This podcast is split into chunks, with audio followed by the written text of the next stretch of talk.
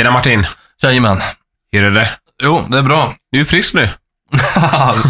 Nej, jag är sjuk Du är nu. fortfarande sjuk. Du, eh, ja, det, vi- ska ju ha en program idag. Ja, ett förprogram, ett förintro. Mm. Precis. Om, eh, om en annan program. Ja. Eh, det här är ett program, eller en person vi ska intervjua om någon dag här, jag och du. Ja. Som är väldigt kontroversiell. Eller vad säger man? Kontroversiell, va? Kontroversiell, ja. Precis. Och eh, jag och du har haft väldigt många samtal hur, om vi ska, ens ska bjuda in den här personen.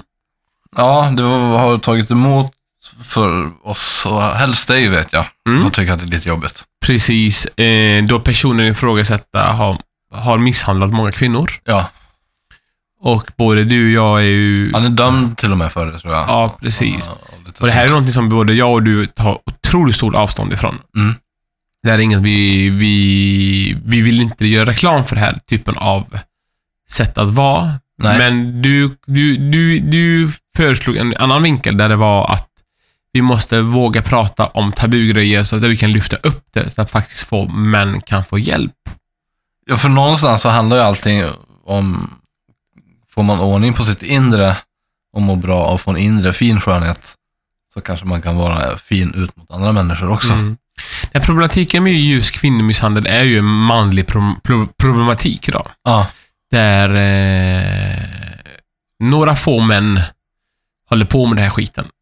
Och, eh, och ännu färre män tar hjälp. Alldeles för få människor vet, män vet väl om att de ens utövar våld mot sina partners. Mm.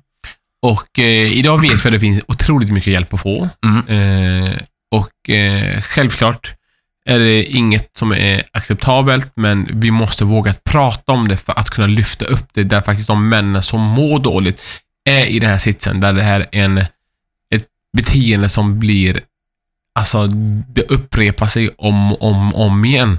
Och det är så himla mycket människor som hamnar i clinch av det också. Det är inte bara kvinnan som blir slagen, utan det finns oftast barn, kompisar, föräldrar, så många andra som också hamnar i, i destruktivt eh, Förhållande, ja. förhållande. Ja. Mm. Men, och, och det är också där, typ, i många fall så är det alkohol och droger inblandade också. Och eh, det kan man också verkligen se ett mönster, när vi har tittat på det i alla fall. Mm. Att de, de männen som begår våldsbrott, både mä- mot män och mot kvinnor, har någon slags eh, missbruk av något slag. Det är någon form av alkohol med, ja. Ja, alkohol eller droger då. Precis.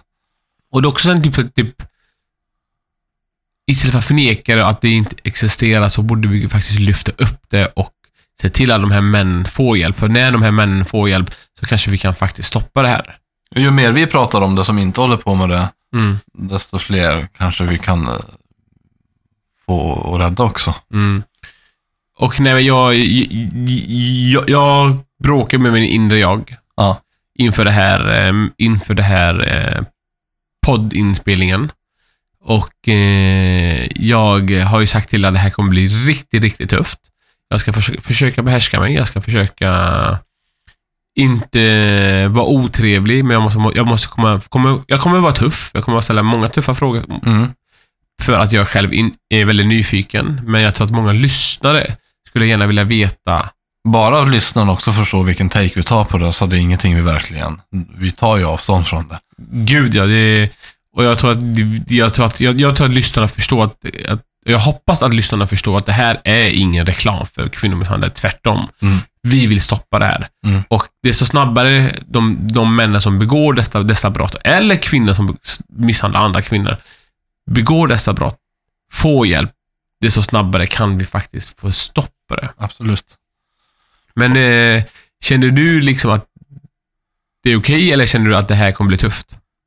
Ja, det är klart att det är tufft och att det blir nog också tufft hur det tas emot, men jag tycker också att det måste lyfta just därför också. Det är inga som vågar prata om det på det sättet. Mm. Eh, Så jag tycker absolut det. Sen tycker jag också att det är viktigt att vi sitter och planerar att vi ska släppa det avsnittet någon dag efter julafton. Mm. Och ju, julhelgen är den helg där flest familjer går sönder också på grund av Mm. att män beter sig som svin i fyllan. Jag ryser i hela kroppen när du säger det. Det är alltså det, jag, jag mår verkligen dåligt för jag ser de här små barn, små barnen som faktiskt, Så ju, julafton är ju barnens dag. Men istället så blir det en förälder som dricker sig full och, och förstör hela, hela skiten.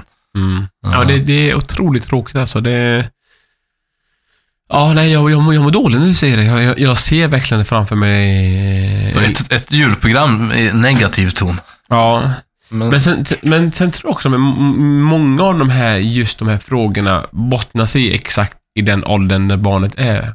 Där man ser, man, man kan se sin förebild, sin pappa, som slår, slår mamma eller stor sy- syskon till en ja, och då sätter du ju, så, så jag vet ju bara hur, hur, hur min son är sju år gammal.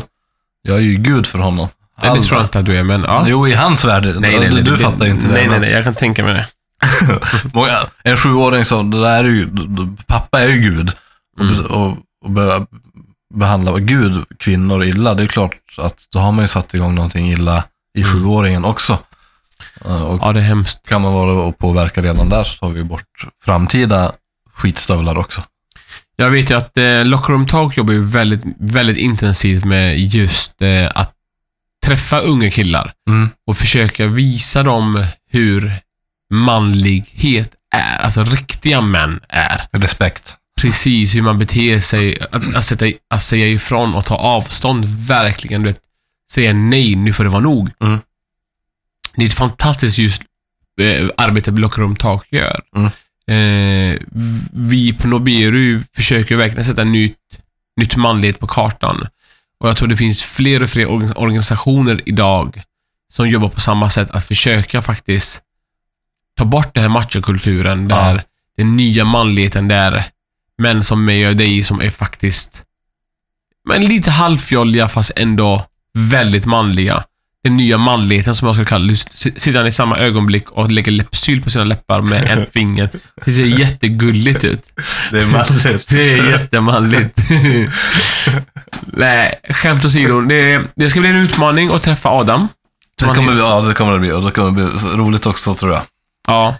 Eh, Jag ska försöka hålla mig i skinnet och, Ja. du, och du får försöka hålla till det humoristiska. Ja, som vanligt. Det kommer bli svinbra. Bra Martin. Snyggt. Ha det bra. Samma. Hej.